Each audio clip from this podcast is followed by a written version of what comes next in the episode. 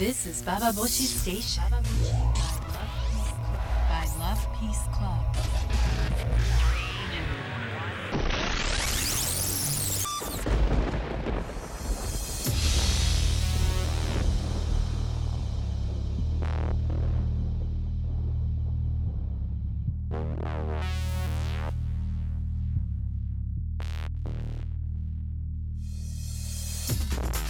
インターネットラジオババボシ。ゴールデンウィーク皆さんいかがお過ごしでしょうか？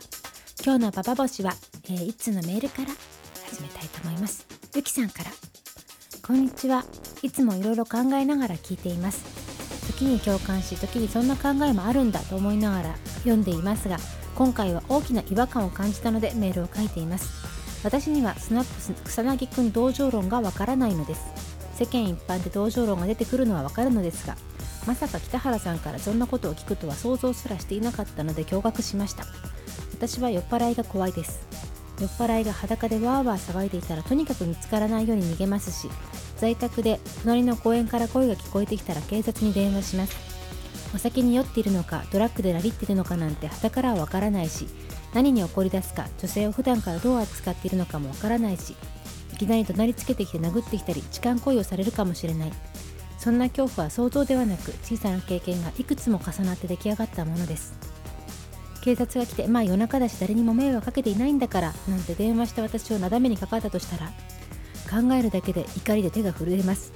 初犯だし起訴猶予になったり起訴されたりしたりと起訴されたりしたとしても執行猶予付きになるのでしょうがそれはそれでいいと思います。でも有名人であれ一般人であれ彼の行動は当然逮捕されるものだと思っています。そしてそういう感情はフェミの人たちこそと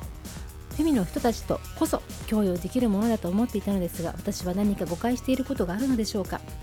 短いコメントだけではそういう考え方もあるのねと理解することさえできないのでもう少し話を聞きたいです。ちなみに私は北原さんと同じ年生まれ独身で30代の中頃にフェミニズムに出会って救われたと感じた女です。私にとってフェミニズムは男性社会の中で男のなあなあに対する女の怒りを代弁してくれるものだと思っていたのですがゆきさんからのメールでした。インターネットラジオババボシ今日も最後まで聞いてください。This is Baba Boshi Station. 今日のババボシはゆきさんからのメールを紹介しながら始めたいと思っています。ゆきさん本当にメールをありがとうございました。えー、スマップ草薙くん同情論。今結構湧いてますよね。なんかあのビートたけしが草薙くんを救う会とか作ったとか、まあ、そんなニュースが流れたりなどしていて、えーですけれども私やっぱり草薙くんが裸でワーワー騒いでいたのはやっぱりそのそばにいたら怖いと思います。ですごくなんだろうって思うしそれがいいとか悪いとかっていうのはやっぱ全然あのいいとか悪いとかっていうふうにはあんまり考えてなくてっていうよりは先週の私がコラムで書いてもらったワーワー誌で言ったのはあの本当警察やりすぎってやっていい人にやってるっていう気がさやっぱどうしても警察って私しちゃうんですよね。中川大臣の時の、まあ、あれも社会的に殺されたようなところはあるけどもでもさあの、まあ、お仲間の鳩山大臣が最低な人間だって草薙君は言ったけども中川のこと最低な人間だって言ったあの人っていうようなそういうような比べ方をやっぱりするとあのここまでされるようなことなんですかっていう気持ちになってしまいます。でもそれとこれは話が別。裸になったのってのはやっぱり別だと思うんだよね。だってあの私ねここってすごくやっぱ男と女の違いってあるんじゃないかなって思っちゃうんですけど女の人で街中で裸になる酔っ払いってものすごく少なくない？います？見たことあります？私ねあの一人友達にいるんですよ。あの一人友達に最低な女がいてあの酔っ払いになってねあの男に絡んで、まあ、それは路上じゃないし一人じゃないけど「見ろ!」とか言って自分のも見せちゃうみたいなパンツ脱いじゃう本当に最低って思うような、まあ、あの友達は本当主覧の友達はいるんだけどでもあのまあ後で聞くと覚えてないんだよねって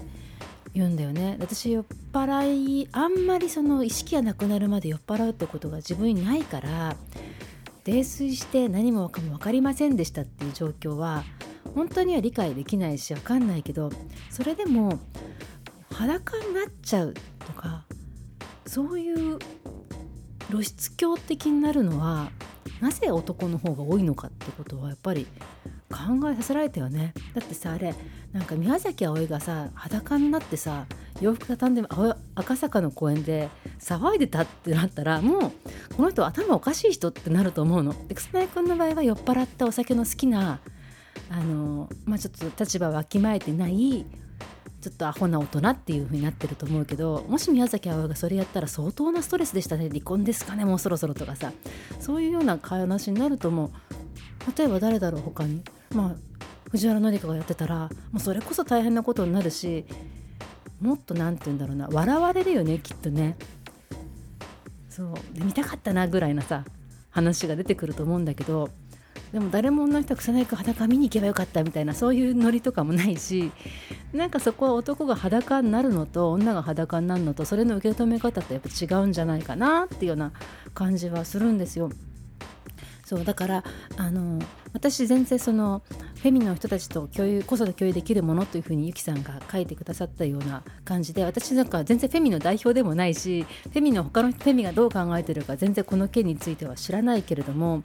でもあのフェミだろうがフェミじゃなかろうがなんですがここはあの男の人の露出狂がなぜ女より多いのか。そこは本当ねあの考えたいというか知りたいよ。なぜ露出狂の人もし聞いてたら教えてそして女の露出狂がいたら教えてなぜあなたは脱ぐの？えということで、えー、皆さんからのご投稿をお待ちしております。えー、投稿は、えーと、投稿するのボタンを押していただくとライピースクラブあというかあのバーボシのスタッフが私も見るメールに行きます。メール待ってます。えー、今ですねちょっと休憩の間にスタッフと話しててやっぱなんかね草薙くんだからっていうのもあるんじゃないかって。そうでそう考えていくと例えばそのキム・ニーって言われてるの芸人嫌いなんですけど私あの人あの人が裸になってたら多分まず服は畳んでないと思うし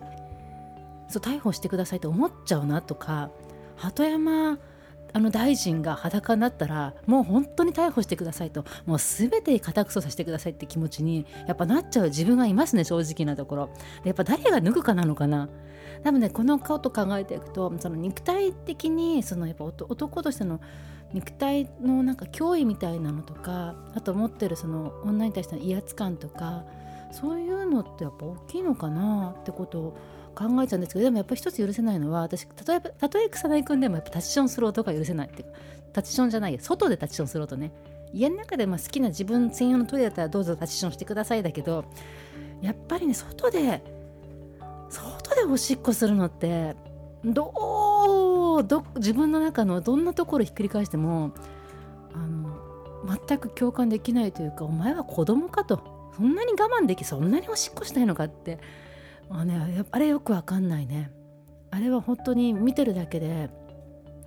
あの掴みかかってきたくなるぐらい嫌いなの。でも掴みかかろうとしたら後ろ振り返ってもしおしっこがついたらどうしましょうって思いで時々遭遇しますよね。必ず大体酔っ払ってますよね。でもああいう人たちね。で途中で我慢できなくなっちゃうけど我慢できなくなっておしっこする女の人いますか？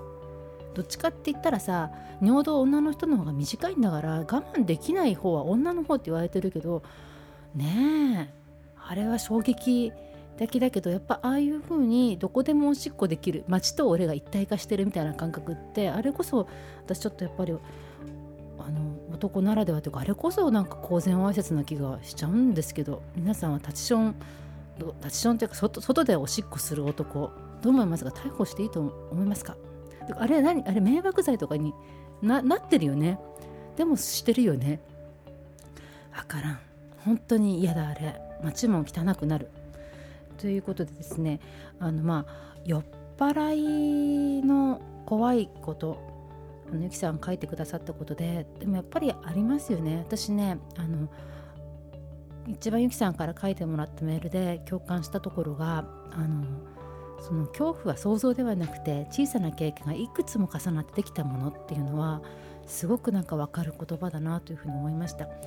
あの妄想なんじゃないかとかさやられこんなこと考えるのは自分の被害妄想なんじゃないかっていうふうにあの、まあ、女の人でそう考えちゃう人っていると思うんだけどやっぱり自分が経験した怖かったこととかほんと小さな経験のいくつもの重なりでやっぱり身がすくむ重いことってあると思うんですよ。私もやっぱりちっちゃい時から酔っ払いのおじさん怖かったもん。バス停とかでさ母親と一緒に並んでる時とかにさ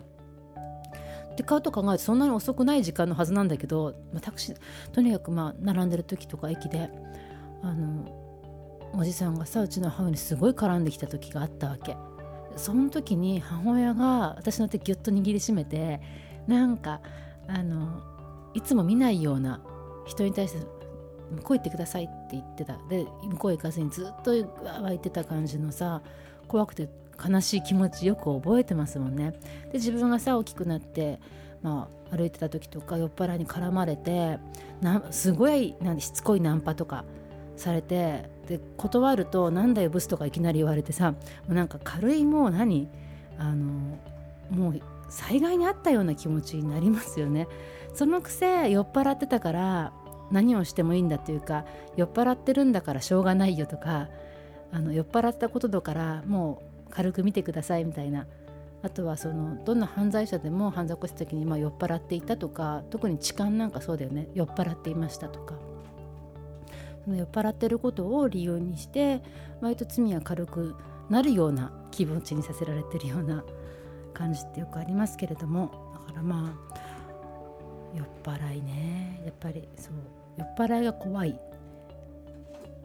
その気持ちはとてもフェミだからではなくてよくわかる感覚だと思いました、えー、皆さんはでも酔っ払ってる怖い女の人もいるよね。なんか、まあ、さっきのさ私の本当に脱いじゃう女友達もそうだけども酔っ払ってなんだ貴様とかいきなり言うさ女友達もいるしなんかやっぱお酒で表現しちゃう人っているからこれは普段の性格なんだかわからないんですけども酔っ払っておしっこすることが多いのは圧倒的に男だと思います。言い切ります。えー、皆さんから酔っ払いの経験などもそんな話も聞きたいなと思います、えー、メールは投稿するのボタンを押していただくと、えー、私が直接見る見る読むメールに行きます。待ってます。This is Baba Boshi Station.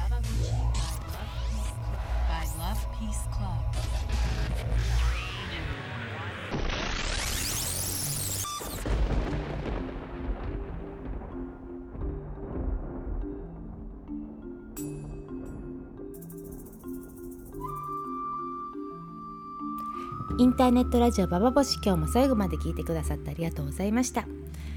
えー、ゆきさんからのメール本当にありがとうございました。私もちょっと言葉足りない時まあ大体そうなんですけどあのー、いっぱいありますのでご意見や言っていただくとすごく助かりますというかありがたいです。ありがとうございました、え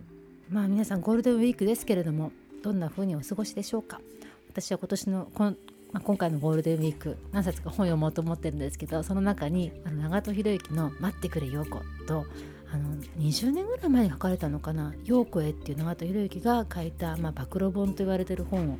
2冊ね買いましてそれを読むのを楽しみにしています。あのというのもですね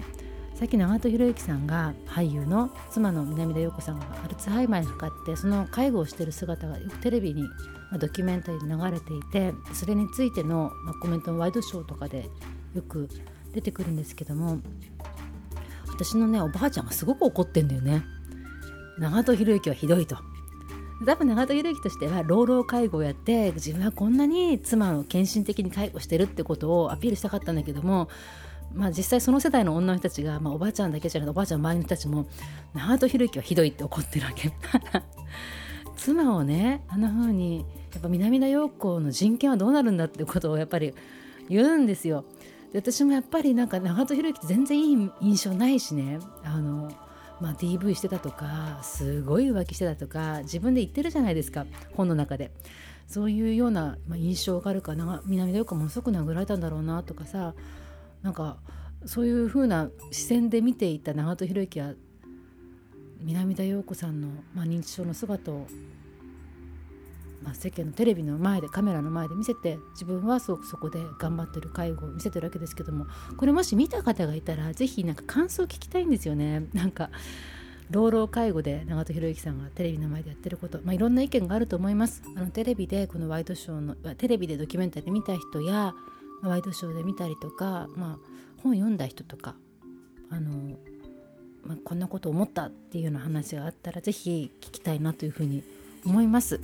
まあ、老老介護の現実を知るために必要だって思う方もいらっしゃるかもしれないし南田陽子の気持ちはどうなんだとかさ、まあ、いろいろあると思うんですよ。で私の中ではあの永田博之なんだよって思いでやっぱり読み始めているんですけどそうだけど書いてあることっていうとやっぱり壮絶ななんか介護体験になったりしていてなんかすごく複雑な気持ちになったりとかねまあそんな思いでどんなゴールデンウィークだって感じですけれども皆様の、えー、楽しいゴールデンウィークお祈りしています、えー、インターネットラジオバババシ今日も最後まで聞いてくださってありがとうございました。北原みのりでした。ババボシ by Love Peace Club